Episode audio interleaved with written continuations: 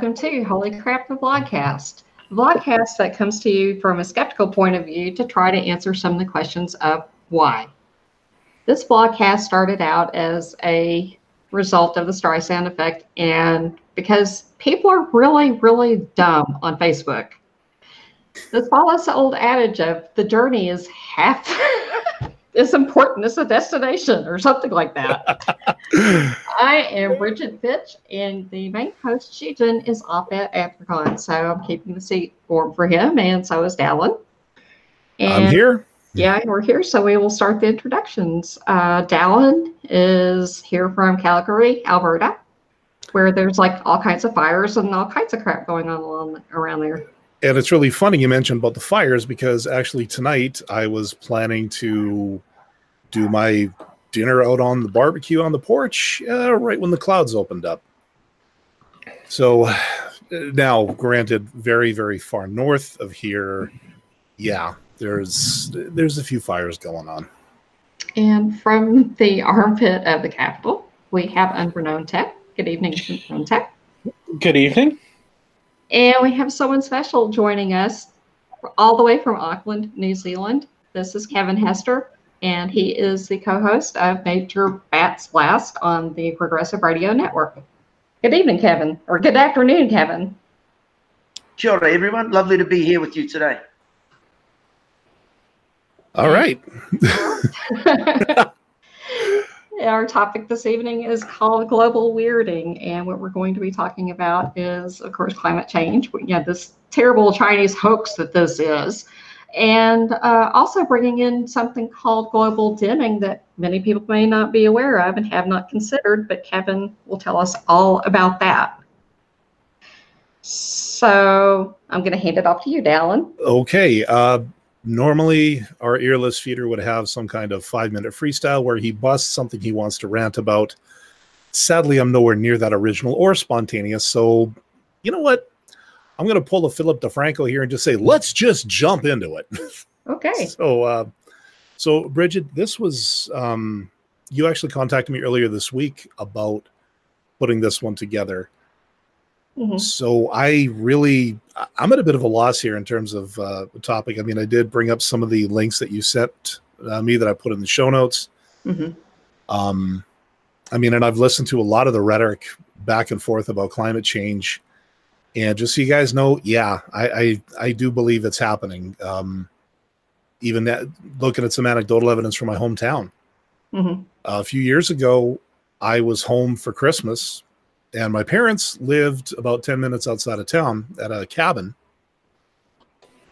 And trying to get there on that day, a windstorm had come through, which we nicknamed the Alberta Clipper. And apparently it is, it's a wind that comes here from out west and just blows east. In all the years I'd lived in that town, which was 18 years and back and forth for the next five or six. So you're looking at about 20 some odd years that I've been back and forth to that town, I had never seen anything like that. These were winds that were going at 100 kilometers an hour, so about 60 miles an hour for you Americans. Um, sorry, I had to put the dig in there. Uh, I bl- hey, look, I blame you guys for the trip I took a couple of weeks ago. Sorry. It, it, as soon as I crossed the border and I started looking at the speed limit signs, I actually had to wait for about five minutes to get used to the fact that no, now you look at the little numbers on the speedometer, not the big ones. I could change everything else digitally on my car except that. Mm. But, anyways, driving around, driving on that road, literally having to weave in and out of felled trees on the road and I'm not talking one or two. I'm talking they, they actually had to get crews out. This was Christmas Day. Christmas Day with not a lot of snow, but with this god awful wind blowing through it. And I've seen one more storm since then. And I actually took pictures of some of the trees that uprooted. One of hmm. which, and unfortunately, I didn't get a picture of this one, but let's just say there was a spruce tree that was felled and they found out where the root system was when it lifted the cabin next to it up about a good six feet before bringing it back down. Let's just say it's a good thing that cabin didn't have a foundation. But Well, it was a good thing you weren't in Ottawa a couple of weeks ago either when they had all the tornadoes come through.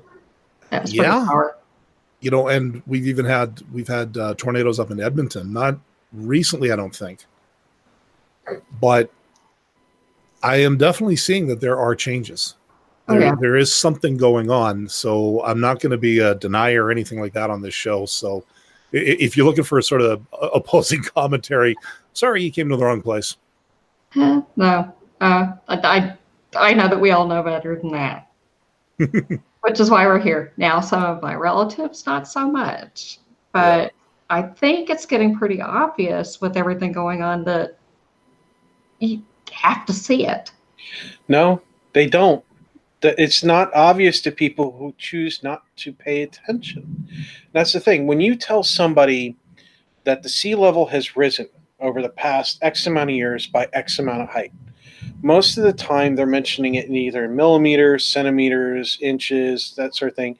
And somebody goes, "Oh, you know, you know, my glass of water holds this much, and it's only this much more. Ah, who cares? It's a little bit of water." They're not doing the math and saying, "This is the surface area of the ocean of the world, and this little inch increase means this massive quantity of water." They don't see that, and they ch- and for the ones that could do the math, the ones that are familiar with uh, how to produce, you know, figure out volume and things like that, they're some of them are just going, eh, whatever, doesn't concern me. Anyways, Tech, um, we just had a our, our fashionably late French contingent. Uh, Good morning, Joseph. Uh, good morning. yeah. So the question now, Joseph, is can you hear everybody? Sound tech, Yo, everybody say hello. Hello. Well, I can hear Hi. you all. All right, good. That's first time for everything. holy crap! Ah. Literally, Maybe the uh, maybe the maybe the curse of one of our dearly departed has finally left us. We can only hope. That's terrible. Anyways, uh, Bridget, um, don't tell them. yeah, we we've I've rattled off enough here, so I'm going to turn it over to you and let's uh, let's get started. Okay. Well, uh, I, I sent you some of the links of. You know, we've got fires everywhere. We have places in India that are getting, you know, too hot to even inhabit. Climate refugees already. We even have some in the U.S. And it's only going to get worse. But the thing is that a lot of people say that we need to shut down civilization, cut you know, down on the CO2 emissions and all that. But there is this little thing called global dimming. And I'm going to let Kevin explain how that would hose us if we cut out all the emissions. What, what would happen? What will happen? There's something like between one and one and a half degrees of what's called masking aerosol. It's the aerosol masking effect is the terminology used in the referee general literature. So that the, the the statistics that I have is that we're somewhere like one and a half degrees of more warming that has been that has been factored into the climate system, but has been masked by the amount of pollution that we uh, emit into the atmosphere. That pollution is called sulfates. The term sulfate aerosols is used for suspension of fine solid particles of a sulfate or tiny droplet, droplets of a solution of a sulfate or sulfuric acid. They're produced by chemical reactions in the atmosphere from the gaseous precursors. The two main sulfuric acid precursors are sulfur dioxide from anthropogenic sources and volca- volcanoes, and dimethyl sulfide from biogenic sources, especially from uh, marine phytoplankton. So these aerosols can have a cooling effect on the earth. What what I used to be a, a big supporter of deep green resistance, and one of their philosophies was to tear down industrial civilization. But when industrial civilization collapses, and like all civilizations, all, all civilizations collapse. So when it does happen, we're going to get a doubling within four to six weeks of the amount of chaos that's in the atmosphere now. We've had something like if you go back to the 1750 uh, baseline, which is the the most recent we should be using, we shouldn't be using any baselines after that. If you go back to 1750, we're about 1.7 degrees Celsius above that point now.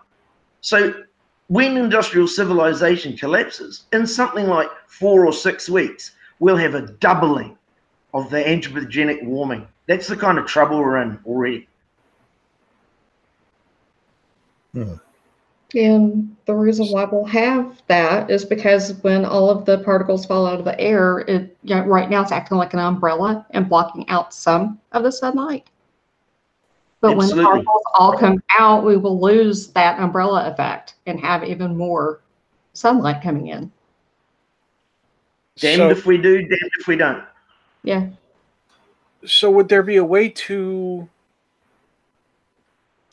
So, how's this for a concept? Get the ne- uh, umbrella of the negative stuff out of the air, and somehow replace it with a synthetic version that we can control um, its density and its location, so that we can actually reduce that one slowly over time, so that we can limit the massive weather swings that would be caused by just a sudden drop. Yeah, but unfortunately, that's just wishful thinking. You know, it just doesn't exist. We don't have that ability. It's a little bit like the IPCC. In, in the IPCC predictions, they have factored in carbon capture and storage technology that doesn't exist. Solar shields? no. Put an umbrella out in space. That's all I'm saying. We can make it opaque, you know, let some through and bounce the rest off. Well, I mean, unfortunately, no one has come up with anything yet. And the time to have come up with that was 10 or 20 years ago, minimum. Yeah, and I think one of the, at least again, I, for- for some reason, I do end up getting fed a little bit of the other side of it. Um, where one of the arguments has been that okay, maybe there are changes, but is it man-made or is it natural? Like which, and and that becomes sort of the that's the soft argument. Like you have you have the outright deniers who saying you know, oh god, I I, I Oh, remember. I love those people. I love those people. I have met people like that. They go, "Well, how do you know it's it, it's our fault and not nature?" And I said, "Actually, it is nature. You're absolutely correct. Do you know why? Because humans are part of nature. So therefore, if we do something as part of nature, we have caused it. yeah, We have naturally caused a problem." but I also think of um, They hate that. Yeah, I, I also think one of one of our one of our dear friends and fans of the show, uh, Pat Robertson, uh, who has gone on before talking about uh, you know how it was global warming, yet this week was cold as the dickens, to borrow a quote from him. Ah, the, the You know- robes. Yeah, so it's you know where where we see a lot of it is, well, and then of course there's the profit deal. I mean, shutting down, as you said, shutting down the industrialized world, you know, tomorrow. Yeah, that that's going to wreak havoc, you know, climate wise, you know, in four to six weeks when the global dimming, when everything settles out. But there's you know a lot of other things to consider. You know, that's going to be like could humanity go back to i don't even know if you, it wouldn't be the the stone age necessarily but Bronze Age. uh, No, it would be Stone Age pretty much. yeah i guess it would be because bronze age would you know that entails some kind of I I don't some think kind we- of industry d- depending on who survived, I don't think we'd go all the way back to the Stone Age. I think we'd go back to more like this the the Bronze or Steel Age, just because there's so many people spread out all across the world who do, uh, you know, uh, blacksmithing techniques by hand. They they have people still read books. You know, they're not all on their e-readers and crap. You know, I have a wealth of knowledge in books. Some are very condensed versions and such that I could throw in a backpack and off I go or give to somebody if they needed knowledge, that sort of thing. You know, there's plenty of people who, despite sitting in an office all day, they take trips into the forest to learn how to build a fire, campfire, things like that. Yeah. You know, I, I, I know there's plenty that would not make, Yeah. you know, a collapse of, of the economy in the world, but I think there'd Well- be enough that we wouldn't go completely Stone Age. Now, what if Um, one, thing, one thing I think you need to remember when industrial civilization falls over, we're going to have 450 nuclear power station meltdowns. Mhm. When those power stations are no longer maintained, we will have each one of them, on average, has three spent fuel pools. In those spent fuel pools are thousands and thousands and thousands of tons of highly enriched fuel fuel assemblies. When the when the staff don't turn up at the power station at the nuclear power station, those um, spent fuel pools will evaporate all the water out of them because there's still a lot of criticality in the fuel. That'll evaporate, and then the zirconium tru- tubes that the the highly radioactive pellets are contained in will catch fire. Because you know, all all all element all alloys burn if you get them hot enough, Mhm. and that will aerosol all of that fuel into the atmosphere. Just think about that. I thought those were supposed to have emergency uh, built-in safeties that when things are not being done, they go into shutdown modes. Yeah, they do, but you know, all that stuff's got to function.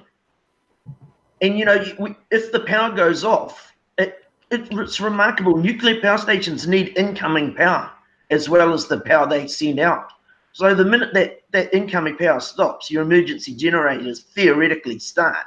They didn't at Fukushima Daiichi because the the the, um, the generators were located below the, the station and they got full of water when the tsunami came through. But even if they start, they've only got limited fuel so- stocks on site. So within a day or two, they'll run out of fuel. And you know, industrial civilization's not there to bring another truck full of fuel. And who's going to turn up at work once that all happens? I thought that was supposed to be automated, though. I thought it was supposed to be an automated system when it detects certain things going wrong, it initiates its own shutdown regardless of human intervention. I thought Yeah, that it was does, supposed to be safety. About the Those fuel pool- the spent fuel pools, remember. They need power to keep keep the water chilled and keep um, pumping chilled water through them. That's how they work. They work as a heat exchanger. so if Yeah. they're shut down, the, the things are still hot. Yeah, this is, this stuff's hot for tens of thousands of years. Yeah, that's true. Yeah, and you know, I, ironically, um, actually, Shujin is is yeah, our our your list feeder is actually in the chat right now. Um, and speaking of which, hi staff, hi Felis. Um, yeah. Anyways, um, one of the things that, or you know, one of the alternative energy sources that people have been talking about, like if we want to get away from coal, uh, we want to get away from you know combustibles, fossil fuels. Uh, nuclear energy was considered an option because even though yes, it's got a very checkered past, and of course you you hear you hear the word nuclear and everybody flips out because you know they they think they they see Chernobyl, they see Three Mile Island, even though a lot of things have changed since then. And yeah, and Fukushima, I'm not even well. Again, I don't know all of it, but uh, if if everything was underwater uh, during the flood, then yeah, they weren't actually thinking of all the contingencies, I guess. Um, I just wonder, like, instead of ending industrial civilization, it's and we've talked about this that it's probably time to look at changing it. You know, get into alternative fuels, renewable fuel sources, things that are less to the point of non-polluting at some point.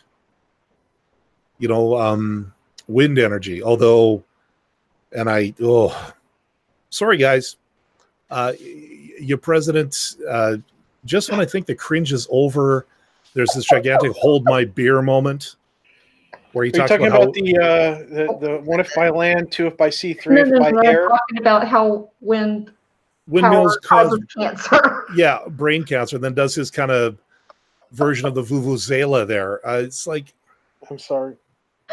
it's I- I'm sorry that half my country is that freaking stupid to vote for that ass hat. I'm I'm terribly sorry. yeah I, Well, you know, I, I do something about it, but youth, euthanizing people against their will is is apparently is illegal. yeah it's also kind of deals into another ideology we really don't want to see a return to Yeah. um but but all the other kinds of downplaying of, of alternative sources by industry. It's it's sad, you know. Um, and and you know, I, I live in a province that you know we we do rely on oil for that's our industry. Mm-hmm. You know, we've made strides to get you know to clean up the extraction process, but at the end of the day, a lot of that you know a lot of that black stuff gets refi- gets refined into a particular clear stuff that goes into our cars that just contributes to the whole thing Well, it's, it's not just you guys. and It's not just us. You know, it's not just us with Jersey and the Gulf and everything else. You know, you've got places where they're doing huge extractions where, like uh, Qatar, for example, Mhm. right? They do a huge amount of uh, export, uh, pulling out of um um, oil out of the ground and such, as well as several other uh, locations. And they produce an insane amount of pollutants if you look if you look at the the pollution versus uh, population and everything else the ratio is much higher for them than it is for Yeah. the you know the big countries like uh, uh, America and, and so on and so forth um, China and the rest of them the, but at the end of the day it's everybody involved it's everybody involved that's burning the stuff for Mhm. whatever reason whether it's for heat whether it's for transportation or anything for that matter so while we could point fingers all around, at the end of the day, everybody that's got pointed to is at fault until we switch off of that. And like you were saying, on to renewables, where we're doing wind, where we're doing wave motion energy generators from the ocean shoreline systems, where we're doing solar energy, where heck, um, I once learned about the concept of ref- uh, using mirrors to focus uh, go out uh, this is something that would be implemented in a desert environment because of the uh the, the you know what I, I know you- what you're talking about and i think i've heat actually these tubes of oil and they the heat turns the turbines Yeah, I'm not sure Right. about that, but I know that there are three reflecting arrays. Um, they're somewhere in the states. I, I want to. I should be looking this up.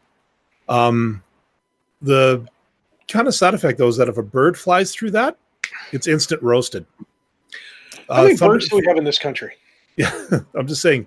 Uh, Thunderfoot actually did a video on this when he was uh, he was stateside uh, wanting to um, film the eclipse, and he actually he went around the country and he actually did show this reflector array. Uh, Kevin, I wanted to ask um, New Zealand, what kind of um, I guess in terms of environmental or other things like what we've been talking about with energy and stuff. Um, does New Zealand have any kind of policies or practices in place uh, to work on this? Or uh, most of the pol- policies in place in this country are, are disguised for business as usual. Uh, most of our we get a lot of energy from geothermal, so you know that does have a lower carbon footprint. But you've got to remember, you know, everything has a carbon footprint. Solar panels have a huge carbon footprint. Yeah. If Every renewable is made with hydrocarbons we're still burning a lot of coal in New Zealand for um, generating electricity. We don't have nuclear because we had a big movement, you know, three decades ago to prevent the nuclear, and we got the head country declared nuclear free. So that was a big victory for us. But I think what you've got to remember with industrial civilization is it's a heat engine. No matter what you power it with, it's a heat engine. Um, Tim Garrett, uh, a professor from the University of Utah, has written extensively on that. If anyone wants to uh, learn more about that phenomenon, uh, look up Tim Garrett from the University of Utah. Um, industrial civilization is a heat engine. and and while everything does create uh, uh, carbon footprints what we can do is we can focus on managing what we're choosing to enact upon. For example like the solar panels. Um, there was a recent article i think it was about two weeks ago and damned if i can't seem to find it because i was just looking for it. But they said that they identified one of the problems in uh, solar panels that it, it's in the silicon that they're using to make them that causes it to be as inefficient as they are today and that they think they have found a way around the inefficiency now granted this is a well, we've identified the problem. We think we know a way around it. We may end up getting around it. We may end up not. It depends. It, it depends on a lot of things. Um, I hope we get around it because I'd love to see them become more and more efficient because that means higher efficient carbon uh, solar panels, less solar panels required to produce the necessary energy, lower carbon footprint. We have to get there, but we have to focus on that stuff too. And we're not. We're focusing on getting coal to, yeah. And I have even more bad news for you. bloody Cheeto with freaking legs. I have even worse news for you. the Arctic is losing so much ice. Um, you know, it's it's about 40 degrees Celsius warmer than normal. Um, it is losing a lot of ice. And instead of people worrying about, oh dear, what's going to happen when we lose all of the ice and we get even more heat absorbed, um, some of the capitalists are like, oh goody, free resources. Let's go get more resources. The ice is melting. Great. And, uh, you know, planning on uh, trade routes through the Bering Strait, all sorts of things. They're taking advantage of this. Yeah, they'll get the uh, the Northwest Passage won't require icebreakers at this rate, That's true. you know, and it's So I don't see us doing anything to uh, try to slow this down. If anything, we're, we're making it worse. Oh. And it does kind of it, it, it does kind of turn to that damned if you do, damned if you don't that you said before. I mean, Yeah. th- the devices we use to try to make things better have to come from somewhere. hmm So, you know, unless you you know, unless, unless we find a way to get rid of fuel, you know, like it, it- stop using fossil fuels and just devote hydrocarbons to making things like the plastics and the synthetics we need to build these machines to make things more efficient. But yeah, I can't see that happening. I mean, when I, I read an article that was about, I don't know, 10, 15 years ago. So these, the numbers may have long since changed than then, since then. But they were saying that a barrel, one barrel of oil does not become one, you know, does not go 100% towards making fuel. No. That only uh, a, per- uh, uh, less than half percentage, something like 20 or 25% of that barrel went towards making fuel for vehicles like diesel and gasoline.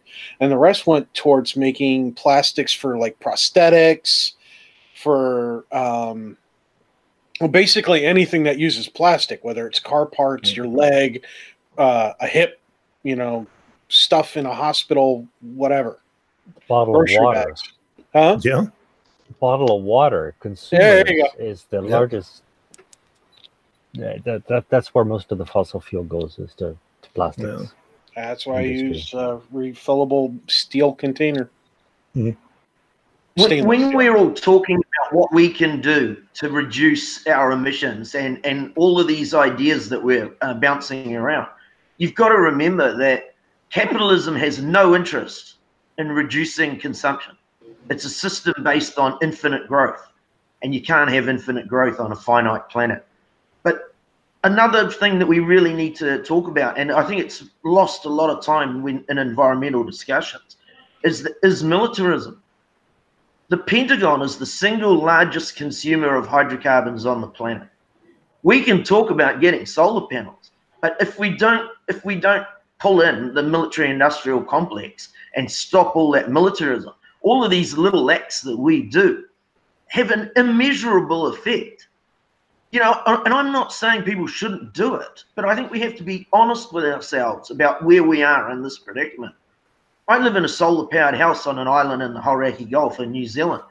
The price of the of the uh, the installation now is ten percent. It was ten times more when I did it than it would cost me to do it now. That's how much the price of solar panels has plummeted. But that has no effect on the on the military industrial complex and the responses to it. The US is the most militarized country in the history of our species Yeah. and they, they, they're, they're burning all these hydrocarbons. And then, of course, China and Russia have to respond. So there's a feedback loop in itself. And I, I can honestly say that I've seen uh, on some of the buildings that they've built on the base that I work on, they're installing solar panels. If they don't already have them, they've been installing s- solar panels to um, compensate for the energy draw that goes on inside the buildings throughout the day. It is greenwash, though. Eh? We know that.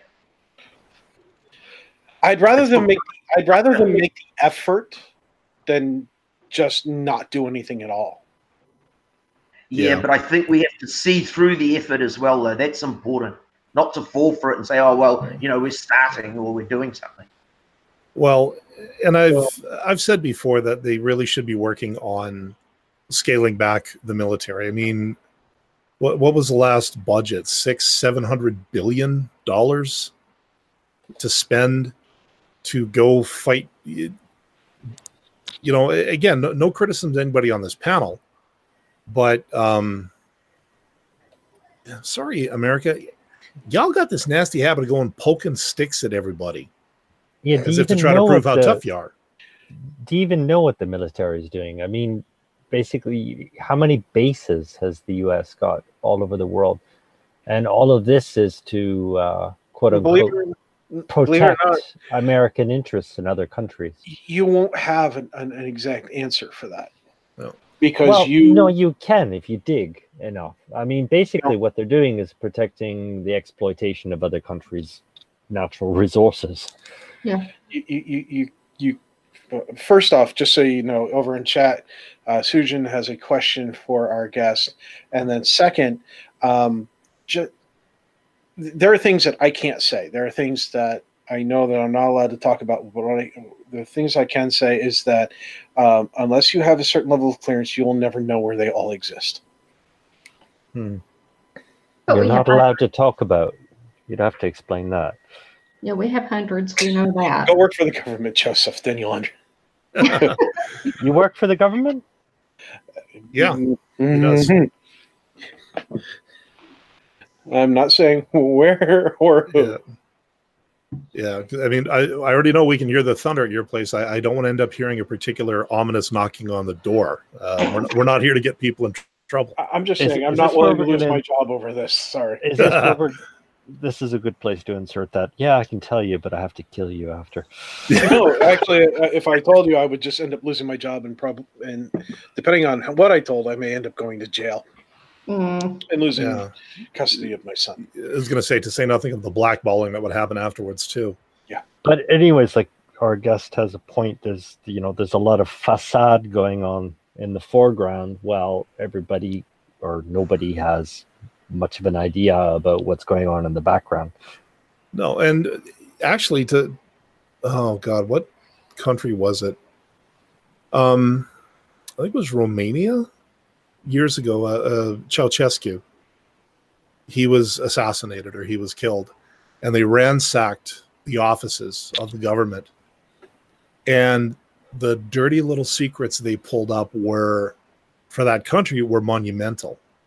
See, the thing is, is that any any country you go to that has a military power, I Mhm. guarantee you they're going to have hidden locations, hidden facilities, hidden bases. Oh bases. yeah, And- I can't I can't say whether or not our country has it because I can't say. Yeah. But I I can say I, I can infer from the things that we learn when secrets when whistleblowers blow the whistle and when people come to light in all these different countries that have military might reasons show re, it stands to reason that they all do. Mhm. and, And if- uh, as far as uh, the military being, you know, har uh, hydrocarbon high usage, uh, Sujin wants to know that with hydrocarbons have a huge energy output, uh, making it so needed. Would a paradigm shift from brute power to finesse be needed to curb uh, long-term use or use long-term? Sorry.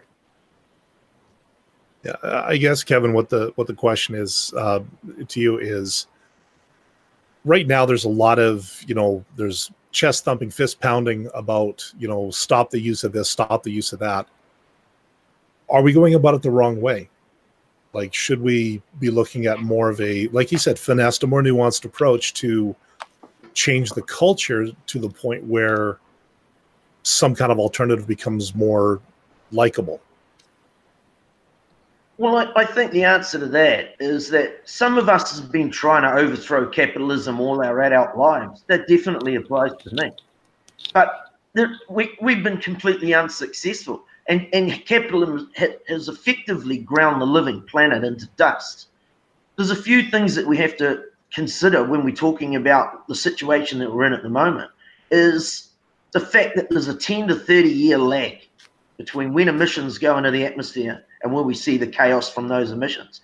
So what, what all the chaos that we're watching unfold on the planet at the moment is predominantly from emissions from last century. And then another thing that all the NGOs used to talk about and never mention anymore is feedback loops. And we have triggered so many free, um, feedback loops that multiply the effect all the time. Bridget earlier on mentioned the loss of the sea ice in the Arctic, and very few people understand the Arctic albedo feedback loop, and it's terrifying. The amount of more warming that we're going to get as we lose all of that ice is extraordinary, and that's just one of six dozen feedback loops that I know of.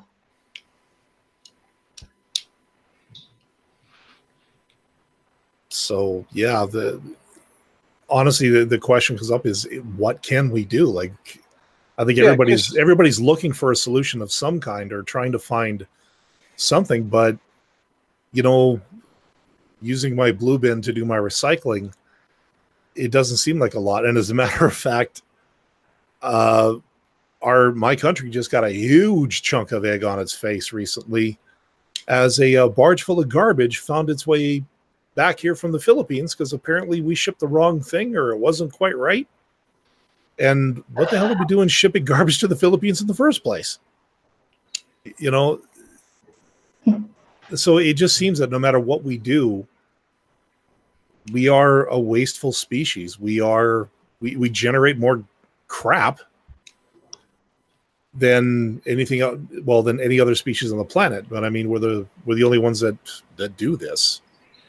I think yeah. one of the biggest sources of the problem is that um, we're an individualist society. I mean, we're living together in uh, interdependent groups, but we don't think beyond our own comfort level. And uh, actually, what we're seeing is just an accumulation of all that. Well, and actually, talk about the recycling uh, issue for a second. I lived in Germany um, 20 years ago, and there was a big scandal where a whole lot of Germany's recycling. You know, Germany was the country that that first brought recycling to to the Western world, and it, it went everywhere from there. And there was this big scandal where 80% of the recycling that they'd shipped to the Ivory Coast for reprocessing never arrived. It never cleared customs at the other end. They were throwing it overboard in the middle of the ocean. That was what that's what happened to Germany's recycling. And and in the anti-nuclear circles that I I I, am involved in because I've been an anti-nuclear activist all my adult life. Well, one one of my Facebook friends on in a comment one day said that he'd worked on a on a nuclear uh, aircraft carrier, and he said they used to f- fire their waste drums overboard. That's how they dealt with it. Hmm. It's always worse than we know. No matter what we know about the situation, it is it is and can only be worse than we know. So here's a question whenever we have an issue arise where we learn that we're damned if we do and we damned if we don't, most average person out of comfort, like Joseph was saying, is going to stay with the damned if we don't because it's less um, it, it's less energy intensive it requires less effort. Less change less change, less effort, more of their comfort zone. Well, hey, you know, if I'm going to be damned if I do and damned if I don't, I'm going to buy the plastic bags that are not biodegradable because I don't want my groceries to fall over the ground. And eh, rather than buying bags made out of hemp, which break down just fine if you throw them in, uh, you know, assuming they're not coated with tons of resin and all the other crap and pigments and so on and so forth what can we do that we're currently looking into that is showing promise? Anybody? what we're doing right now, What are talking we talking about it. talking only Talking gets you so about far. talking, raising awareness, that's great. Yeah. But there needs to be an action to go along with the talk. If Um, there's no action to go with it, then we have done nothing. that that- that hides a greater, huger problem. Is that uh, you know most people on this planet don't seem to think autonomously, and they've uh, outsourced their own survival to uh, you know whatever they they rely on for their comfort, you know, whether again- Apple or the supermarket or whatever, and they they don't think beyond that. Uh, okay, great. You- you- You're, you're talking about getting the conversation going. We've been doing No, I'm that. talking about people thinking because there's no discussion with somebody who will only rationalize their own comfort. Okay.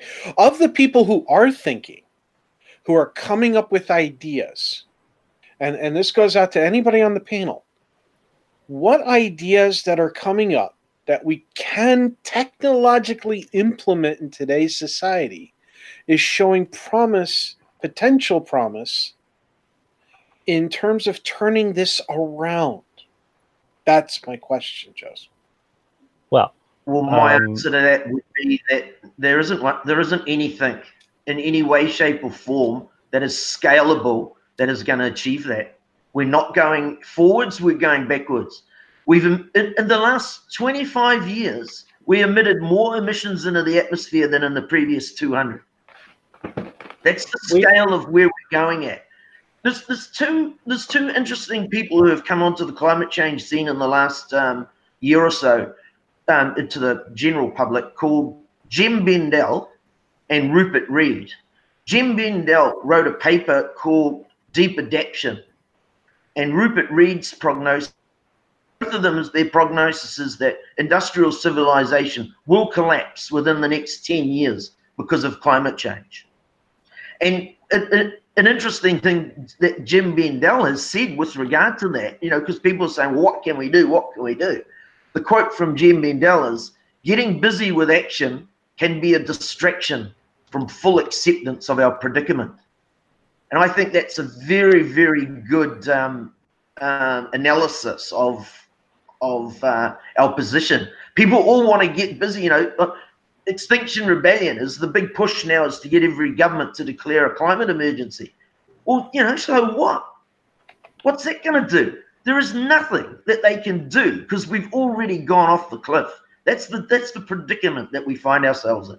We're having this conversation like like um what was the two women who drove off the cliff? Um, Thelma and Thelma Louise. and Louise. Thelma and Louise. We're having a Thelma and Louise conversation as we've plummeted into the abyss. It's But extraordinary. Thelma and Louise were driving the car, uh, whereas most people today aren't. Most people Somebody are in else the is back doing seat. the driving. Yeah. Yeah, it's like uh, people in the back seat. Uh, what's the what's the analogy? The car we're driving off a cliff, and um, everybody in the car is arguing about who wants to ride shotgun or something like that. More like a it, Yeah. more like a case of a bus full of lemmings driving off the cliff. But, Here's but the going question. back to What about going the back- lemming who wants to jump out? what does that lemming do? Yeah. But I think what it is, um, That's not a lemming. no, Joseph, to borrow your analogy, I think what it is is we we don't see the we're not seeing the goal. We're we're so busy Well- squabbling about all these other things. We're not seeing the cliff or the wall that's coming. We can't we we really have to analyze this in um we, we can't just lump everything together as like society you know there's part of the society i mean there's lots of ideas out there about what to do.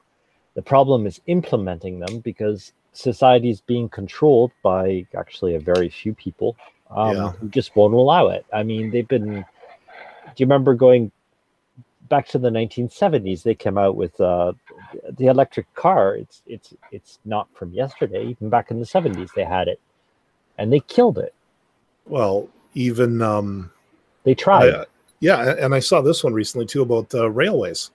in America. Well, geez, yeah, like That, Hello um, France, like TGV, like uh, like going back to 1976. yeah But Can we um, set up a self-sustaining system, say on the moon? Do we have enough time to shoot a bunch of uh, greenhouses and such up there? Basically, all the materials we would need to literally tunnel into the moon, make a whole bunch of areas that could sustain, say, you know, 1,000, 2,000, 3,000 people for, you know, 200, 300, 400 years of, of, of uh, you know, um, um, I, I don't think recycling uh, uh, You know- oxygen and water and all that other crap. tech. I mean, can we do something like that? Why there was a, something um, here first. well, see, the thing is, there was a No, no Joseph, off- we can't t- fix things here first, is what Kevin's saying. Kevin's saying that ultimately, according to many of the smart people, that we're out of control. We're on a crazy train. We're heading off a cliff, and there's nowhere to get off. Well, this is So how about we take some cautions? Like, for example, we have seed vaults. Okay, we have several seed vaults on the planet that are designed so that in the worst catastrophes possible, we still have plant material uh, and genetic plant material that we could use to possibly reseed different uh, strains of uh, vegetables and so on and so forth. Uh, uh, you know, all the technical words for plants and such. Well, my only problem with those are if those places fall, then there's nothing left. Why don't we have a seed vault on the moon, you know, or two seed vaults on the moon, one on each side, one on the dark side, one on the light side? You know, Wow. You know, there was um I can't find it right now, but there was a book that I read years ago. Uh, it was called, I think it was called New World Order. And this actually follows what you were talking about, Tech, where the the planet was in trouble as it is now. And there was an initiative for several elite people, or considered elite, would fly to another planet and start a civilization there. And there was like a big conspiracy about the whole thing, um, kind of the adventures and everything. What ended up happening is the rockets did launch, they did make it to the planet, but so did the typical culture and mindset that got the planet in the trouble in the first place. And within 200 years, they had laid waste to the planet just from their What- own stupidity. What you've got is just this greater society, just dependent on a few sources for their Yeah. survival, and, that's that's what has to change. I mean, people Yep. have to, you know, if you don't think autonomously, you're not responsible for your own survival. well, according to Kevin, we're going to be forced kicking and screaming into that scenario. Well, Yeah. what's going to happen is basically, you know, these these guys, uh, the the one percent or whatever, they're they're not going to like re- relinquish any control at all. So the whole thing's going to come down. The best thing we can do is just come up with alternative solutions with an after. Uh, I mean, in in the immediate, that's the best thing we can do. In the immediate, I don't think people are going to go hungry because they're going to eat the rich. Well, Well, actually, the And once the 1% rich are gone, have to get property in New Zealand because that would be like one of the best places to be when all hell breaks loose. Unless um, that's a good question. There, Huh? there are a lot of billionaires coming to New Zealand build, building bunkers. It's a it's a growth industry. Jeez. bunkers. Yes. Okay. See, I was thinking more I along the line of uh, leaving the rest of us to just whatever. is it Greenland that's got the snow or is it Iceland that's got the snow? It's one of the two of them It's got like hot springs all over the place and they do That's Iceland, probably. Iceland. They, Uh, Greenland has all the ice sheets that are now melting. Their I the- permafrost is not very permanently frozen anymore.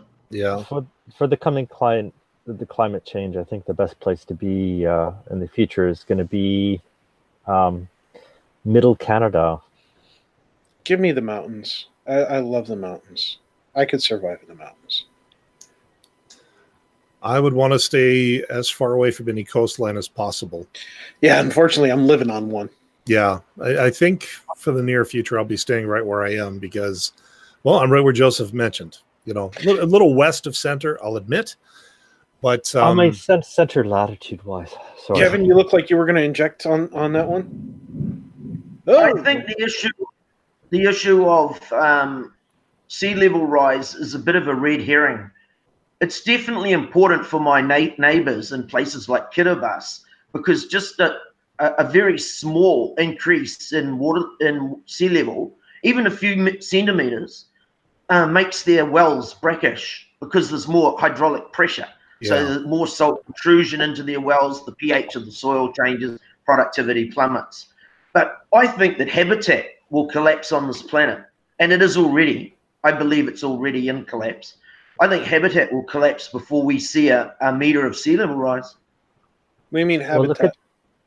at uh, the Well, I'm a as, the, as the temperature goes up, the flora can't adapt. We can adapt. We can go and be out in 50 degrees outside and then go into an air conditioned room and walk backwards and forward. We can do that. But the flora can't do that and they can't move. All the plants on the planet have evolved for the climate that exists where they exist. When that changes, a whole lot of those, you, know, you're seeing the tree die offs in America and in Canada. That's happening all around the world. So habitat is collapsing. We've toxified the whole planet, that we're in an insect apocalypse now.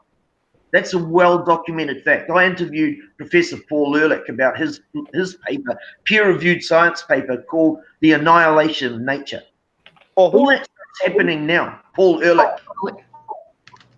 he's um, from Stanford University. He wrote The Population Bomb in 1968 when I was eight years old. Yeah, just look at the extinction rate. Um, there are statistics on this out there. I mean, over the past, uh, you know, uh, as long as we've been documenting history. so what should individual people do? Individual, just run of the mill people who can think for themselves, but maybe are not aware of what the best actions are to take at this point, rather than focusing on whether or not their Tupperware is re- uh, recyclable or not.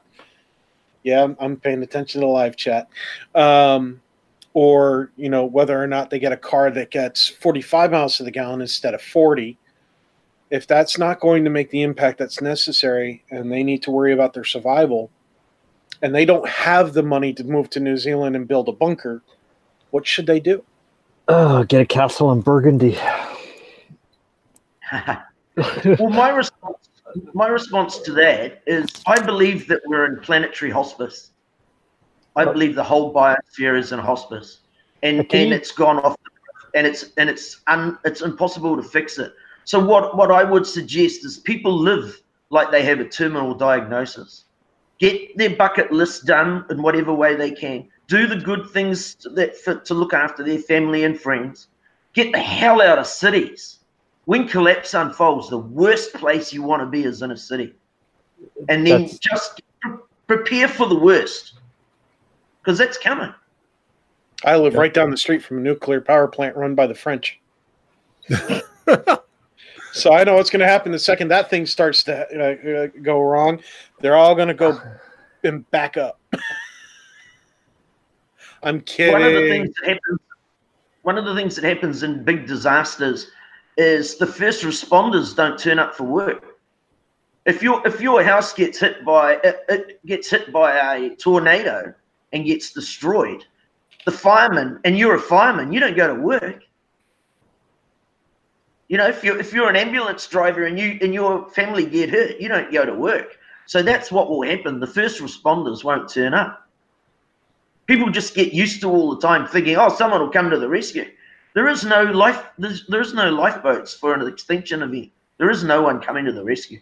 Yeah, see, It's I've got just- a bug out bag. I, I've got just bare essentials that I would need to get me through very simple things. Like I have a multi tool. I, well, I actually have multiple multi tools. I have one I always carry on my hip, one I always keep in my car. Um, matches that are coated in wax to resist weather and they strike anywhere.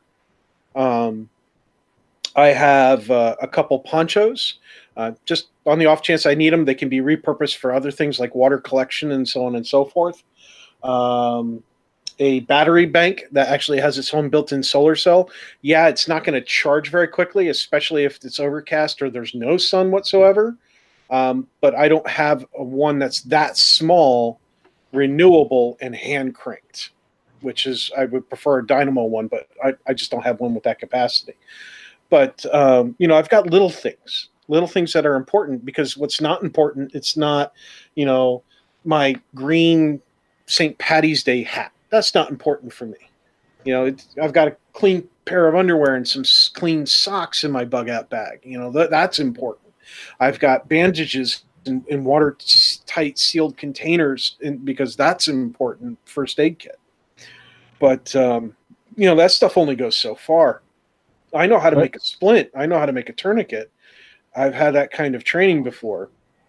I know how to make a fire, but a lot of people don't know that stuff. I've seen firsthand um, back here in, in Paris about 10 years ago. We had uh, just in our block, we had a power outage that lasted a week. I mean, like uh, something pretty major happened. And I went that two weeks. just- a hurricane. Just dealing with my neighbors, you know, just observing their behavior when they had no electricity, they, they hadn't a fucking clue. And, you know, they came in with generators um, to, Mhm. to replace the power. And then I get this knock on my door. My neighbor comes up to me, goes, "Oh yeah, well I turned everything back on. They put the generator on, and and uh, you know everything's not working properly." Like they haven't got a fucking clue. And I mean, even you know, it's a generator, so you've got a limited power source like that, and people, their first instinct is just turn all their power shit back on. Yeah, I mean, if you're hooking you up a generator to that. your to, to your home system, you need to shut everything off before you even turn the generator on. Otherwise, Can you're imagine what would happen if, like, uh, if the power supply goes down? Imagine if the food supplies goes down. Nothing more in the supermarket. Things are going to get very ugly very fast. Yep. We've only got Just about to- the food in the supermarket. Guys, guys, Wait, guys, hold on, hold on. let Kevin Oh. talk. Just imagine if there's an EMP, a, a, a electromagnetic pulse that takes out the internet. That means because every shop now, just about everywhere on the planet, is using the internet to operate their cash registers. Most people, most people are paying with a card, not paper anymore. Not most, a No. lot of people. Cash registers, deliveries, um, shipping schedules, trans- Flashlights. transports. Believe it or not, flashlights. I've got a flashlight here that actually has circuitry built into it. You can't really see it very well, but this has circuitry in it for uh, adjusting output and so on and so forth. And that's becoming more and more common with LED style uh, flashlights. Now I have other flashlights that don't have that. And more importantly, I've got tools that don't require any kind of electricity that allow me to make other tools such as a stick, two sticks to rub together, uh, a fire bow, that sort of thing. But those are not skills that people have anymore. Well, and it's too bad. Um, I was actually watching a, a show earlier, or a thing on YouTube earlier today, um, and the person, the host of the show, mentioned that um, preppers were being cast in a pretty bad light these days because they're thought of as you know the doomsayers. You know, we we have to have six months worth of water and six months worth of non-perishable food goods in case the big thing happens. And actually, this was on. That's assuming Um, you can stay in place too. Uh, yeah, and actually, what this happened, what this came on the heels of, is uh, just recently in California. And I, had, unfortunately, I wasn't watching the news much today. Uh, They had a they seven got- point one earthquake. yeah, and they're actually they're bracing for a possible seven point eight in the next few Four- days. The first quake was six point four, and that was Mhm. the original quake because it was so high. But when the seven point one hit, they reclassified the six point four as the four quake. Yeah. The seven point one is the current quake, and they're scared as crap about the afterquake. But, But the um, still living there. I mean, look at San Francisco. They're overdue by what? oh god, you know, a- a musician. Do I, you I guys know the link between climate change and um, and uh, earthquakes and tectonic activity? That I'm not There's a familiar direct with. It's called iso- isostatic rebound.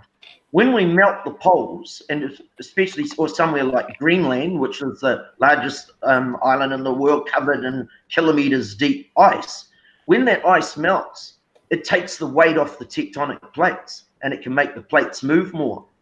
I think one of the reasons why you're seeing more earthquakes in California or in the United States is because you've drained your aquifers. Those aquifers, with all that fossil water, that all that weight has been removed off those plates. That makes it easier for them to move. It lets the tension release easier. We're going to see more earthquakes as a result of climate change. We're basically living on a table floating in a pool. Of course, the action's much slower, but I mean, uh, that's, you know, tip down one end, the other end's going to go up. According to what I'm reading, and this is just really early stuff that I'm reading into, it's saying that the isostatic rebound, um, we've it's been in all the other ice ages. It was like, there's been more than one ice age. Okay, I just learned something. You didn't know that? You're kidding.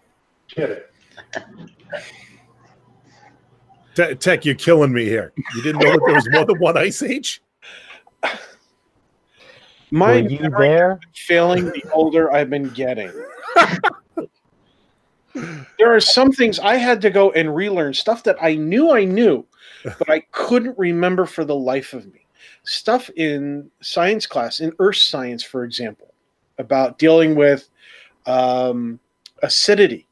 Okay, that the pH scale, for example, I had to go and relearn the pH scale about eight years ago because I forgot it and I was trying to remember it because I was, I was trying to tell my son something, and I'm going, "Oh crap! I knew this thing inside now. I know I knew this thing inside now. I was like the best in the damn class. How the hell did I forget this?" shit? Yeah. Um, Yeah. And so I had to go relearn it. So my brain, yeah, I'm more than likely was very familiar with the fact that we had more than one ice age throughout our history, Mhm. um, but at the moment, my brain does not recall it either because it's late or because of my age or just because of lack of practice. You know It's what? like let's my let's skills go with with uh, language. or because of more carbon in the atmosphere. And there's a direct like, carbon in the atmosphere and cognitive um, response to it. We're getting dumber as the as I'm the using that carbon at goes work. up. It's true. It- it- it- true or not, I'm using that at work because somebody goes, "Hey, why didn't you remember this?" I was like, "Uh, there's too much carbon in the air. Give me an eraser. Let me snort an eraser." if we can find out yeah if we can find some kind of correlation between uh, carbon carbon presence in the air and neuroplasticity wow Well, we we had it with lead from fuels. Oh yeah i, re- I remember that one Not just Um, that, but aggression too. well yeah because you know lead drives everybody batshit crazy Yeah. you know But the yeah uh, it either kills you in the shape of a bullet or it slow kills you in the shape of uh, emissions I can hon- honestly say that uh, um, I'm happy in one respect. My son has much better um, survival skills in terms of like hunting and, and uh, that that kind of training than I do. Uh, he actually has real life experience actually uh, uh, hunting uh, game, whereas mine stops at plant and fish. ah i was about to ask you you'd never gone fishing Yeah, um That's- so- that, that's where so- mine stops. His progresses beyond that. I, I I know that promoting you know one's survival skills is uh, well something we do, but I mean actually basic human survival, it's not that complicated. No, it's you know. Um, if you can get yourself compared to- shelter, if you can get yourself fire, you can get yourself food, and you can get yourself water, you can survive. You may not Even be if you- even person if in the world, but you can survive. even if you don't know how to do it, it does not take long to learn. Yeah, show of hands here. Uh, anybody here um, former members of the Boy Scouts from back in the day? I got kicked out. Waving hand madly. Okay, I learned Um, what I needed to learn, but I got kicked out. yeah. Talk about um, eh, okay, at least my own experience. I learned to build a fire uh, that I could uh, strike with one match and have burning. Like I, I could, I could start a bonfire that way. Uh, learn to build a lean-to for shelter. Rudimentary, yes. Learn to build a quinzee, which is uh, uh, you'd almost want to call it a poor man's igloo. Uh, basically, you heap a crap of snow up into a great big mound and then tunnel it out. Oh, we do that in our backyard. well, it- yeah, but but again, th- this is stuff that we learned. You know that you know I went on camps for this. Uh, I did learn a lot of the survival skills, if you will, and it's really a shame these days that the the whole idea of scouting seems to come under a, a huge bad light for the reasons of you know we've got some bad players in there, but I think having something like that where kids do go out and learn this stuff. Um, I, I can't really call it. Civilizations that don't teach it are going to wipe themselves off the map. Yeah, When I was in Boy Scouts, I learned how to handle a knife. I learned how to sharpen a knife. I learned how to respect the knife. Mhm. I learned how to make fires uh, three different ways. I learned um, cooking skills, uh, very simple cooking skills, uh, things that would mean the difference between, oh, look, I've picked a plant here that I can eat versus, why do I have stomach cramps? Why am I uh, going to the bathroom 24 7? And why am I going to die from it? Um, see, this is the beautiful thing about having a mushroom allergy. It doesn't hmm. matter if it's good or not. I ain't gonna eat it. Now, here's the thing I can say about my training. My training pertained to a time when I lived in a different state, in a different area of that state versus where I'm living right now. And I can tell you that the foliage and all the available plants, the edibles versus non edibles, they're all different. Well, for the most part, they're all different. And that's a big deal, you know, because some people who remember their training, think about it. I just admitted that my memory is fallible. There's a lot of people who don't want to admit that they're fallible. And you know they went through and they did the boy scout thing and they learned what they could eat in their area how to handle knives and all that stuff. So they're still happy you know they're still you know good with handling their knife they're still good with handling fire and such. And they're like oh yeah these plants i can eat this and that and the other thing. Except the problem is they live in a different state. And you know maybe they forgot to book up on their uh, plants which are ones are consumable which ones are not. Yeah.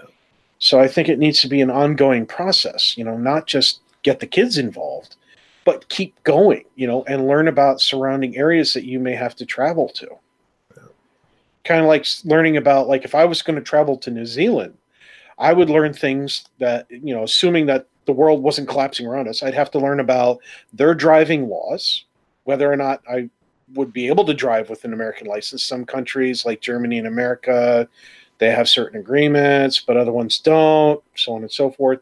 Could I get a, you know, take a test in New Zealand to drive? Um, is that even a requirement? So on and so forth.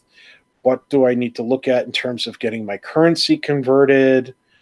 You know, all these things I'd have to look into. And yet there are so many Americans who would travel to New Zealand just assume since they can you know they speak english. Yeah. They would just why do i have to convert this? You speak english? Here take my american money. Here's I've got a story about that.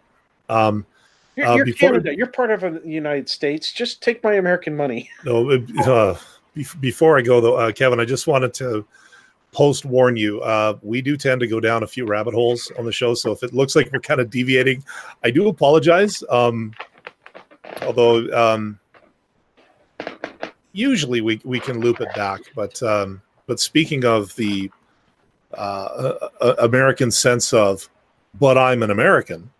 Uh, my parents were um, district governors for the Lions Club for a year. And the final trip for all the governors of that year ended up in Seoul, South Korea. And exactly what you described, Tech, happened there. You know, oh it, it, instead of, you know, sampling a lot of the culture and stuff like that, there was, well, where can I get a burger? Where, where can I get this? And keep in mind, this was that makes my head hurt this was i want to say early to mid 90s that this happened so a, a lot of the commercialization that you see nowadays wasn't there. And they also didn't have google translate. Yeah and, and my family or my, uh, some family friends also had the same problem in thailand. You know there, there was this big celebration. They put out this humongous spread of food. But of course the americans wanted the american food and the people there weren't too they weren't too up on how to cook it. So, you know, look, I, I don't do the best steak in the world, but apparently I did it better than these people to hear them talk. Um, but yeah, there there is a lot of that, and I, I think to our to civilization's detriment. Um, and and not even you know you don't even have to move from you know from Canada to, or from North America to a place like New Zealand. Uh, awesome as that would be, because I've always wanted to go. uh, I've, I've always wanted. I love to travel, but um, just getting out of the cities. You know, I've I've driven. Well, hell, I, I just drove from here to Idaho recently. May even have to get out of the suburbs too. Yeah, but there's a whole lot of open space in between. And you know, I was looking at the signal on my phone, and you know, I watched it drop. I watched it come back. I watched it drop. So a lot of the stuff that we take for granted in an urban setting, you know, a lot of people today don't have it, or they don't have it as well as we do. And you know, for somebody who was born and raised in the city and had no knowledge of anything, uh, just go camping for a weekend has got to be torture for some of them. Here's well, something else. And the loop things back to habitat, mm-hmm. Um, there are villages in Africa that people are having to completely abandon because they have no water and they can no longer grow food there and we're going to see more of that. And look at what's going on in the Midwest here in the United States. Yeah. Um, I mean, their you know whole growing season is shot, and this is going to be the new normal. Um. Right now, the jet stream just kind of wobbles instead of you know going in its normal pattern. It's just stalling out. We're going to have persistent weather patterns that are just the same old, same old. This and is this is what a lot of people don't understand uh, especially people in an urban setting, is oh well, you know, it's you know, my climate is perfect, and then you go to the store and suddenly that loaf of bread is either not there or costs five times what it did before. Well, why is that? Well, because the climate change has basically killed the wheat production for this year. Well, it has. In Australia, uh, they're having the same problems we're having in reverse. They're having so much drought. Mm-hmm. They usually grow their own wheat, and they're having to import wheat. Yeah which here's, is not uh, good. I, am waiting for the um, I, am waiting for the thoughts and prayers and to uh, the the wasn't there a prayer vigil for rain one year or something? I, I oh, there was that. in Texas, and then they got like flooded. Apparently, they they prayed too much. Mm, be careful what you wish for. yeah. So, but this is going to be the the new way it is, and you know, people are going to have to be ready for it. I don't know that, what we're going to do here because with the cereal crops gone, you know, what do you do? That, that's another thing. Uh, like Kevin was talking about with the internet being the foundation of communication, our cell phones, all our infrastructure. Mm-hmm. If that collapses, you know, the only people, assuming it's not collapsed by EMP, Okay, assuming it's just collapsed, the cell phone structure uh, infrastructure went down because there were flooding and it was wiping out the cell base stations and so on and so forth, right? And the stations that allow you you like the Iridium network system is not relaying properly and such. There's only going to be one group, assuming everything is hunky dory with the ionosphere, that's going to be able to communicate, and that's the ham radio operators. How many people, other than like Sujin, have forget a ham radio license. Just have a radio that picks up UHF signals. Mm-hmm. I've got one on the way because I was looking into ham radio operation um, as a lesson for my son regarding communications because we he relies on cell phone, I rely on cell phone, and I realized there's other means of communication. And I was just thinking about that just now, thanks to Kevin. Thank you very much, sir. Uh, reminding us that you know our communications infrastructure could easily just go like that up in smoke. Yep. And but ham doesn't. Ham doesn't require that infrastructure. At most, it requires relays, uh, you know, repeaters. But anybody can set up a repeater with the right hardware. Anybody can change out their antennas and their frequencies to bounce off the ionosphere. And if most of the government communications offline, if most of the commercial communications offline, a lot of those frequencies are going to be cleared that allow you to talk halfway around the world. It will really depend on the weather, uh, whether there's solar flares and all that other crap building up, as to whether or not the reception is good or spotty or at all. Now, just going off of that tech, uh, just when you mentioned ham radio, I decided to go looking uh, here locally to see what was available in terms of training. It's um, all over the place. I, I know, but I, I, just wanted to get it out there that, um, like here in Calgary, uh, there's a 14 week course starting in uh, starting in September. Uh, yeah, Monday evenings for 14 weeks, so 14 evenings total. Uh, tuition cost $65. And we just lost tech when I told him that. Damn it. Sorry about that. That's okay. Uh, I was just saying 14 the, weeks. The, the course uh, for here, $65 for 14 weeks. And after that, you get your license. Yeah, so, and, so and getting then there's skill, other stuff you don't have to do the course stuff here in the States. Yeah. In the States, there's actual websites that go, here's the 400 plus questions that could possibly be asked on your exam mm-hmm. you're going to be given something like 38 or 42 or some number of that, and you have to get this many of them right. So, do our flashcards learn, you know, and and the flashcards are all things that you could do on you know either their laws and regulations or things that if you pick up your little ham radio like like a little Baofeng um, for example, that you can get for like 25 bucks on American on Amazon, a little uh, dual band UHF radio. You can try the settings, and as long as you're not broadcasting, you're not breaking the rules. You can tune into any channel you want that picks up. You're mm-hmm. not breaking the rules. It's broadcasting that you need a license for. Yeah. So you can listen all you want.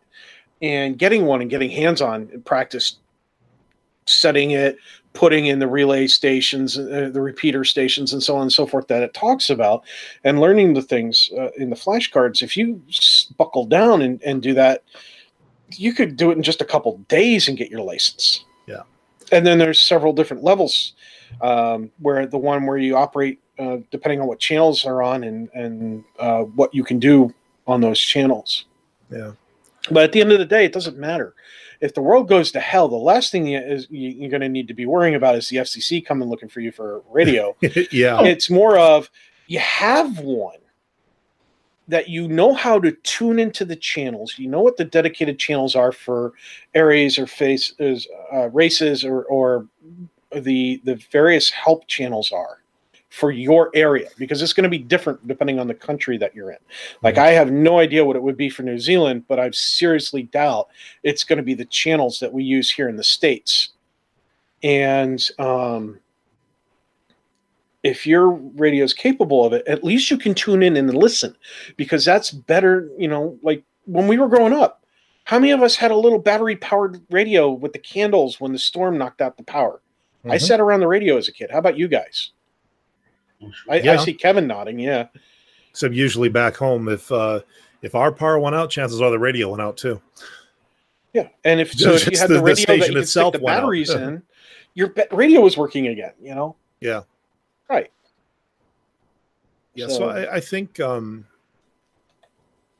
we we've kind of, I mean, if we are past the point of no return, and it sounds like we very well might be.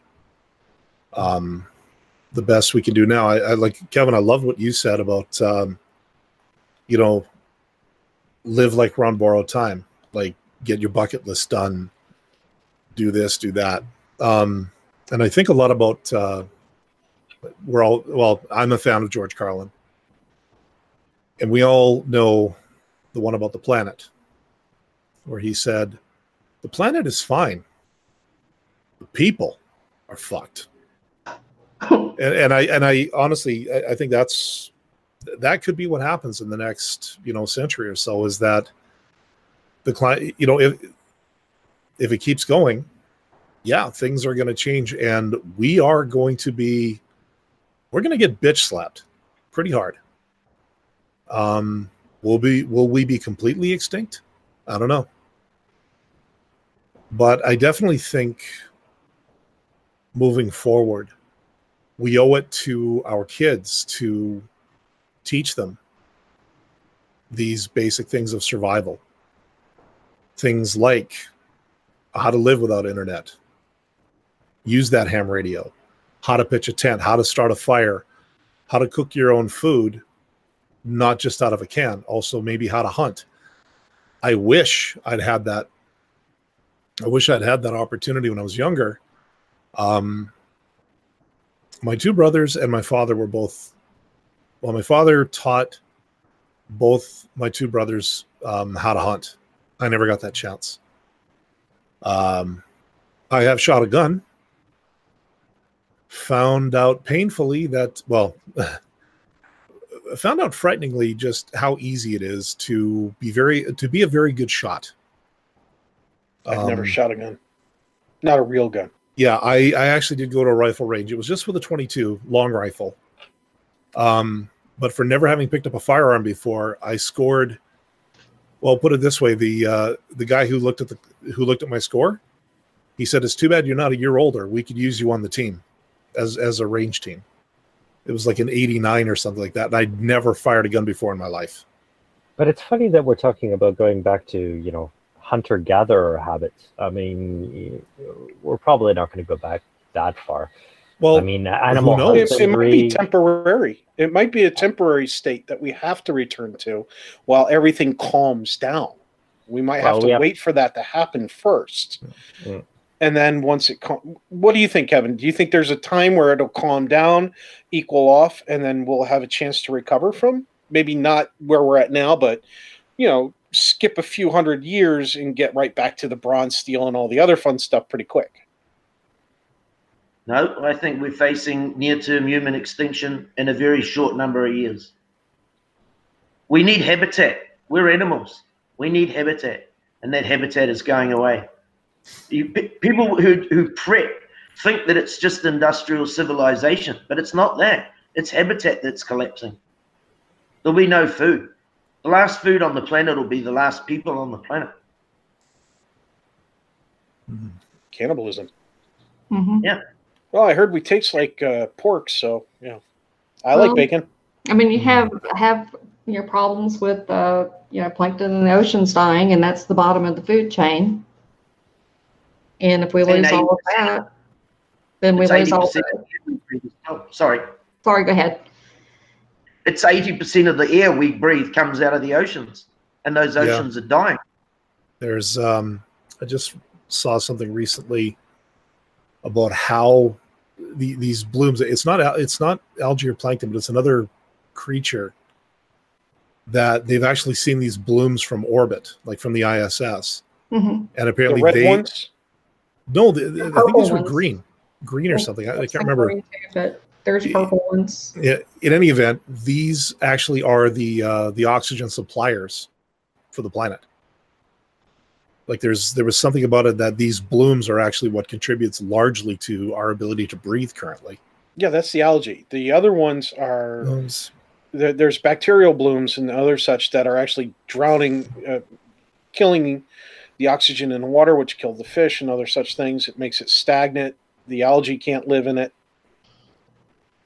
What it was there was a show I, I just watched it um I don't know I mean it, it- Will Smith was hosting it but it was called One Strange Rock and they talked about and they actually had um uh our Canadian uh Chris Hadfield from the ISS on there talking about what they'd seen um about this this organism or whatever that is responsible for so much of the um uh, oxygen production on the planet. I'd have to go back and, and look at it. It, seemed a little, I don't know, it seemed very, way complex. It was like unlike anything I'd ever heard before. So I, I don't know how credible it is. I mean, it's again, you know, no no shade on Will Smith, but eh, Could we re-terraform our own planet? yeah, it, it was one of those kinds of shows. You know, No, I was just thinking about it. It's like we we want to go to Mars. We want to go to the moon again. We want to build habitats. We want people there. We want to make sure that our eggs are not all in one basket anymore. It's like, well, if we really want to do anything with Mars, terraforming may or may not be a viable solution. It may just end up being habitats with 100% recyclability, whatever uh, technology implemented, uh, or implemented properly so that it's close to it. Um, there's got to be something that we can change. There's got to be something that we can do to limit the impact, to limit and edge it away, even even if it's only a fraction of percent, edge it away from the extinction of level event where everybody is going to go away and instead maybe some can survive long enough for things to start turning back or at least changing enough so that it's no longer only death but now it's life or death. Well, I mean, what Kevin is saying is that it's our habitat that's going away. So our real, basically, our real estate is dwindling. Yeah. So you'd almost have to come up with, uh, at least if you're talking this last ditch survival, we would have to create almost like a dome city. We'd, we'd have to be mega city one with a big ass roof on it so that everything's preserved. Um, and even if we could, the socio-political climate as it is right now, unlike our actual climate, it's not changing. You know, it always comes back to that, though. yeah, so- it does. It does. You're right. It's, It's it's people's in every case. It's people's mentalities that has to change. See, I, I find it hard to accept it's a kiss your ass goodbye scenario that that's the only option. A lot of I- people do find it hard to accept. I mean, no no no no no. I don't think it's uh we can just ignore it and it's going to go away which is what i see a lot of that shit. I think it's yeah we're in danger of wiping ourselves out and we're on a good track to it that if we do nothing it will happen. Yep. but there's got to be doing something where we can derail or curb it just enough so that it doesn't become extinction level guaranteed. It's no longer 100% guaranteed extinction. Now it's more of 98% or 97 or 96 or 95% are extinction, where the other remaining 2, 3, 4, 5% have a chance. We got to, there's got to be something for that. well, I, I don't think any of us on the show here are going to have any kind of answers of that magnitude. I think Um, there is one. I think um, it goes back to Elizabeth Kübler-Ross's um, book and, and a hypothesis of the seven stages of grief. And I think that what that is, let's say there must be a chance. I think that's her bargaining. That's the bargaining stage where even though it's so, it looks so, so obvious to me that habitat is going away, a lot of people are bargaining, trying to think of some way that they will get through the bottleneck but there's no getting through this bottleneck in my in my mind. Well,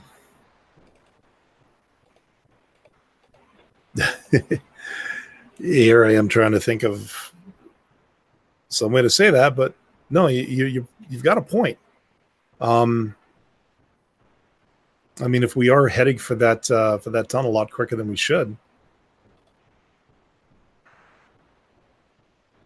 I don't know. I mean, even cancer patients, even cancer patients try to prolong or at least enrich their lives as much as possible, and maybe that's where we need to be. Like, if there's a way we can stave it off just for a few more years, you know, that that's a reflex. That, that's a survival reflex of the human race.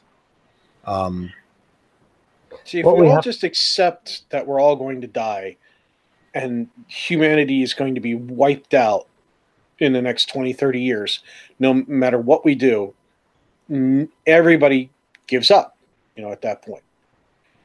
And okay, I can accept that if we do nothing else, that's what's going to happen. Okay, fine. It's depressing. I, I, it makes me angry. I refuse to be in denial of something like that. I can accept that statement. What I can't accept is that there is nothing that we could possibly do to lower the likelihood of 100% extinction down to, say, 99%. to just give us a 1% chance or a fraction of a 1% chance to save a fraction of a fraction of a fraction of the human population so that the species doesn't go away permanently. That part I deny. That that can't be done. And well, I'll probably take that to my deathbed. If if anybody's going to do it, they need to do it now.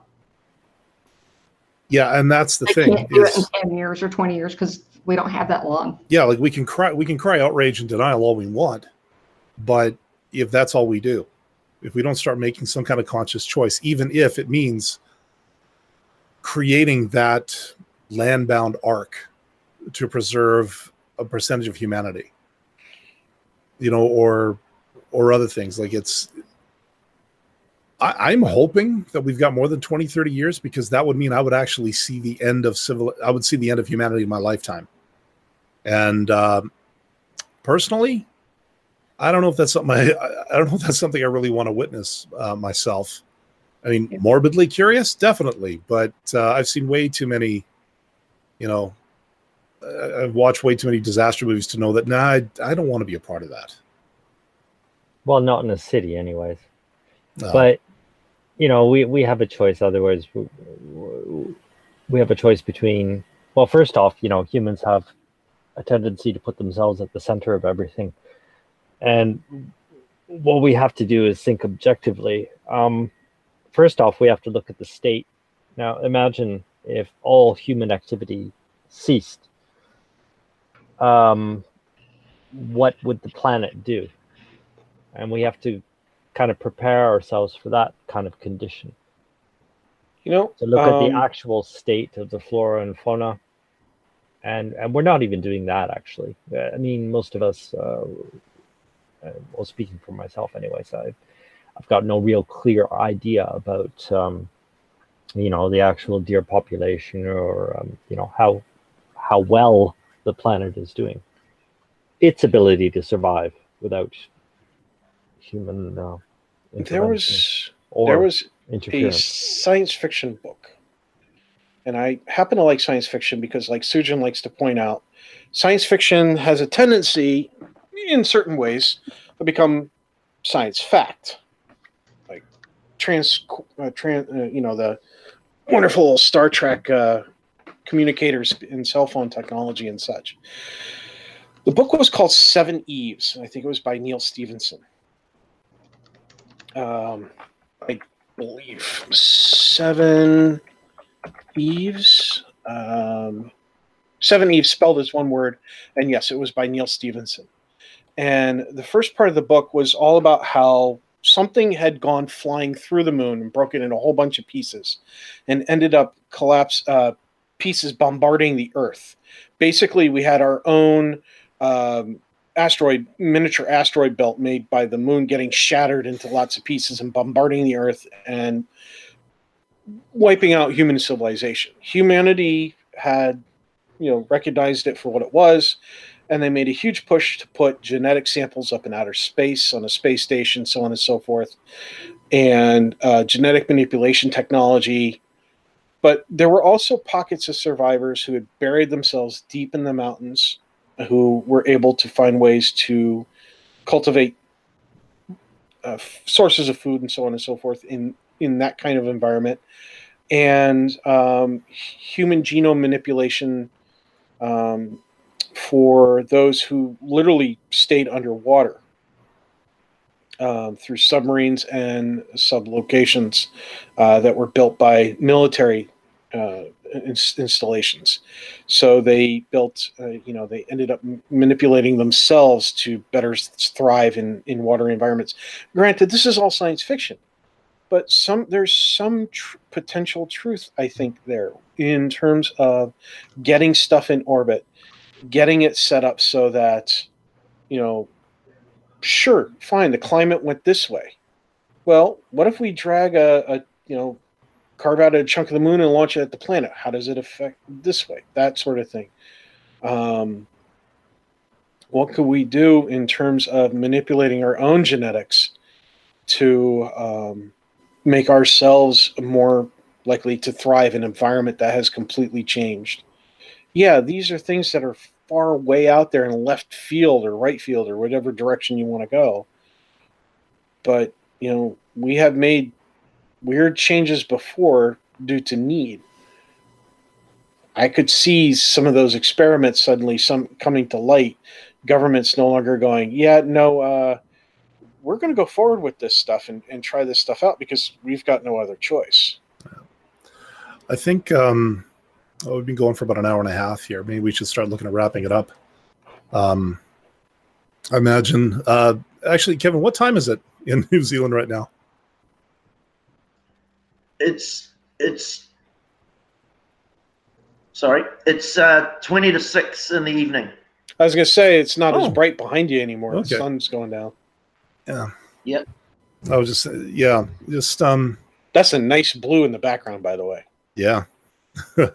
I will Is that say. what your your sunsets are like over there a lot? That nice blue in the sky off that Uh, island? we get a, everything different because of the fact that we're un, surrounded by the ocean. We have, you know, wonderful. We, when we've got uh, sunrises and sunsets where there's clouds near the horizon, we get a lot of sun shining on the bottom of them. So we get big, colourful skies in New Zealand. Oh, that's got to be just gorgeous.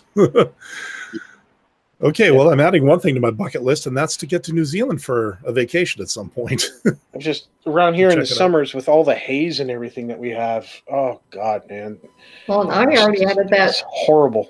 to the bucket list to go see Dalan and uh, go see the Northern Lights. yeah, that's um, I'm I'm looking forward to that actually. Um, Yeah. It's definitely going to be a, probably a day trip or so to to get up to the northern uh, latitudes so that you can see it better. Um, we we do get them down here in Calgary occasionally, but definitely if we if we head north a little bit uh, to like Edmonton or Jasper, uh, I think you'll see something a lot better. Uh, I, I grew up like I grew up in northern Manitoba, so seeing those every night that was commonplace for me. And actually, I started seeing them as early as August. So uh, your your timeline that you were talking about, I think we can do it. We should be Yeah. fine. And hey, if nothing else, you get to come see me. You know, Not much of a consolation prize, I'll grant you, but um, but anyways, yeah, I think we should start uh, wrapping up here. So um, let's uh, let's get a few final thoughts here, uh, and then we'll we'll get out of here. So, Bridget, any anything you want to close off with? Mm, I think I've already said pretty much everything. Um, it's really an overwhelming topic, but I think it's it's something that people need to think about because what's going to happen if people wake up one day and there's no food in the grocery store and there's no water coming through the tap? They're mm-hmm. going to freak out. They're going to say they never saw it coming. But Yeah. I see it all around us now. And it just seems like over the last two or three years, it's getting worse. Hmm. Joseph, any any final thoughts?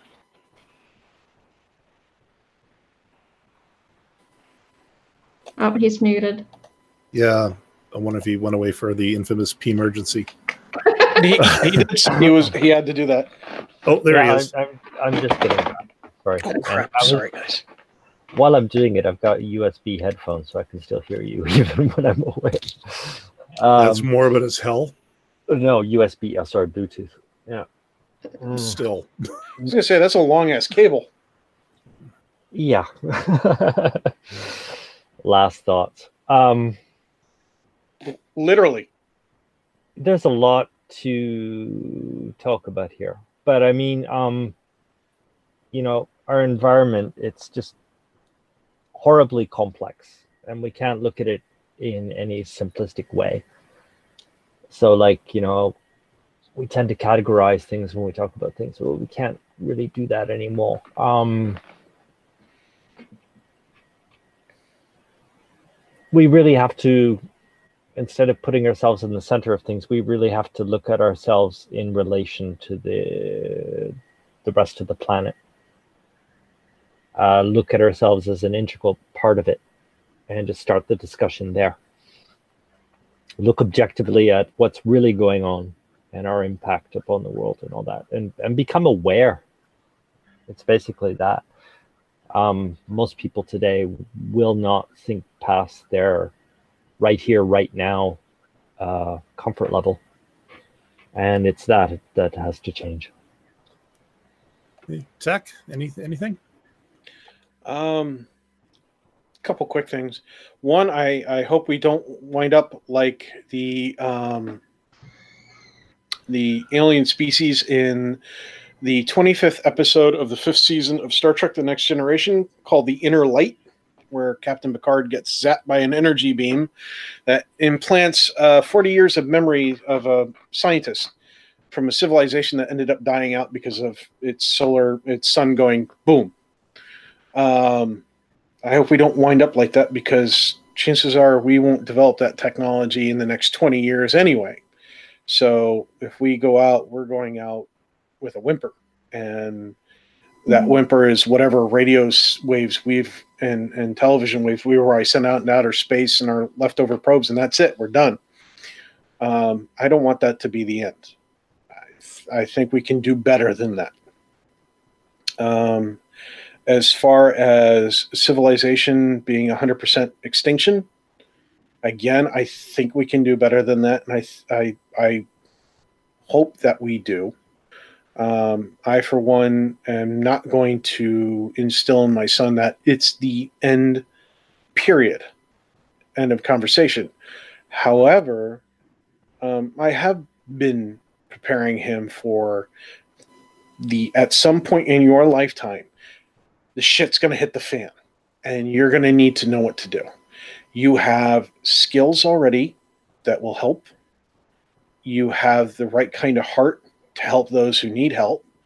And you also know when, you know, you also have the ability to focus on yourself and your loved ones if that needs to be the case.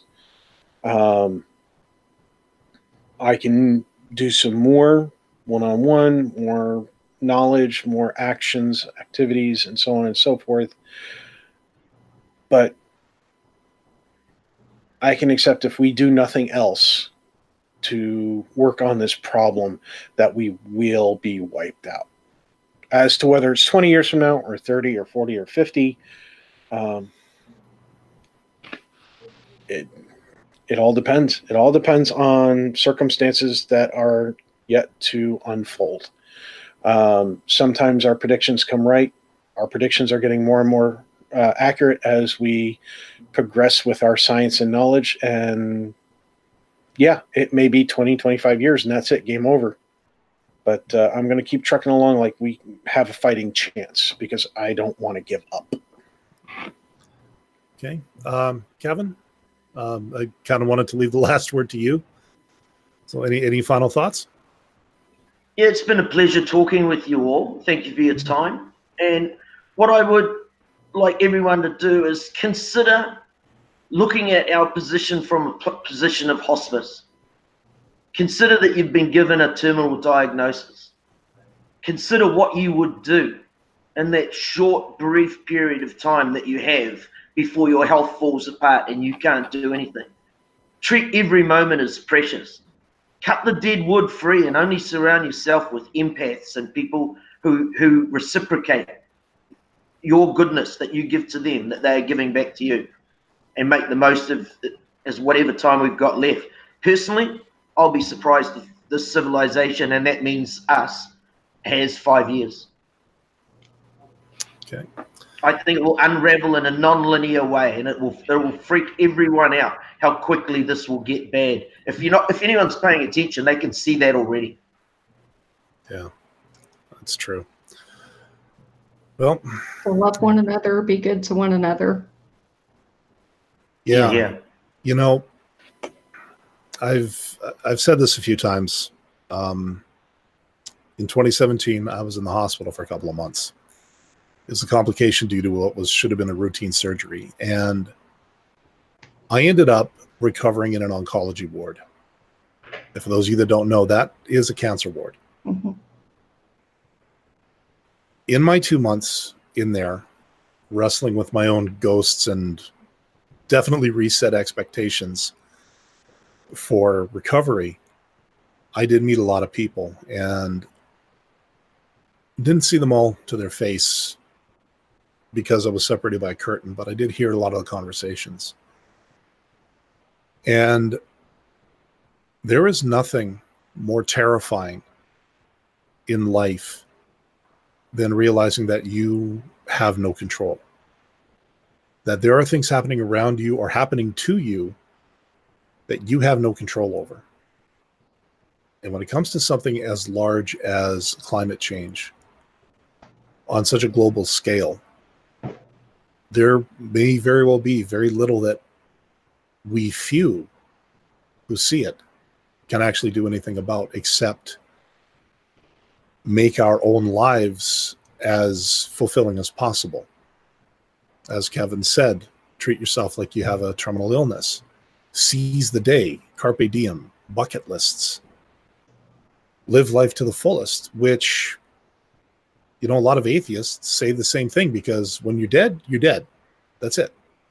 So make this one count. Make, make your life count. Make it make it worth living so that when you are about to shut your eyes for the last time, you can say, Yeah, I did okay. Whether we have a fighting chance, whether we don't, I don't know. I I don't have enough information to say whether or not we do. But for the time we have left, if it be to the extent of our own lives, or if we actually, if this is the generation that sees its end, all I can really do is, well, take a quote from a movie from what year was it? Sorry, uh, from 2005. Um, from the character of uh, Edward R. Murrow. Good night and good luck. So I think that's about all we can do is just live our live your life. And if you can make a change, make the change. If it helps get you through the night, so much the better. Not as poetic as uh, one of Shujin's outros, but uh, I, I, do try my best. Um, anyway, so I want to thank all of you for uh, coming out tonight, uh, tuning in, as well as being on the show. Uh, Shujin was really hoping that this would come off uh, well, and I'd like to think it did.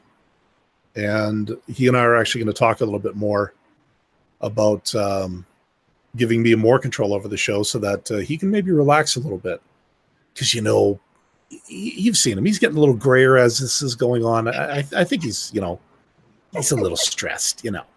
Anyways, um, so again, I want to thank uh, I want to thank our guest Kevin. Uh, I do appreciate you coming on tonight. Uh, you gave us a lot to think about.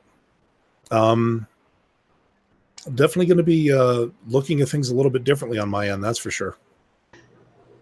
Yeah, and uh, go ahead and, and, plug your blog and your uh, radio show, Kevin. Let us Thank know you. where we can find you. Yep, well, my website is kevinhester.live where you can find all my. I don't post there a lot. I try to make sure that it's important stuff. I have a, a radio show on the Progressive Radio Network with Professor Guy McF- McPherson, and our show's called Nature's Nature Bats Last. Thank you very much for your time, everyone. Good luck. Um, that's all I can wish you, especially for those of you who have children. I know how extraordinarily challenging this whole dichotomy is. But uh, uh, forewarned is forearmed. Good luck, everyone. Thank you. All right. Uh, Bridget, thank you for um, coming up with the idea. I honestly, I, if not for you, I wouldn't have known what to talk about tonight.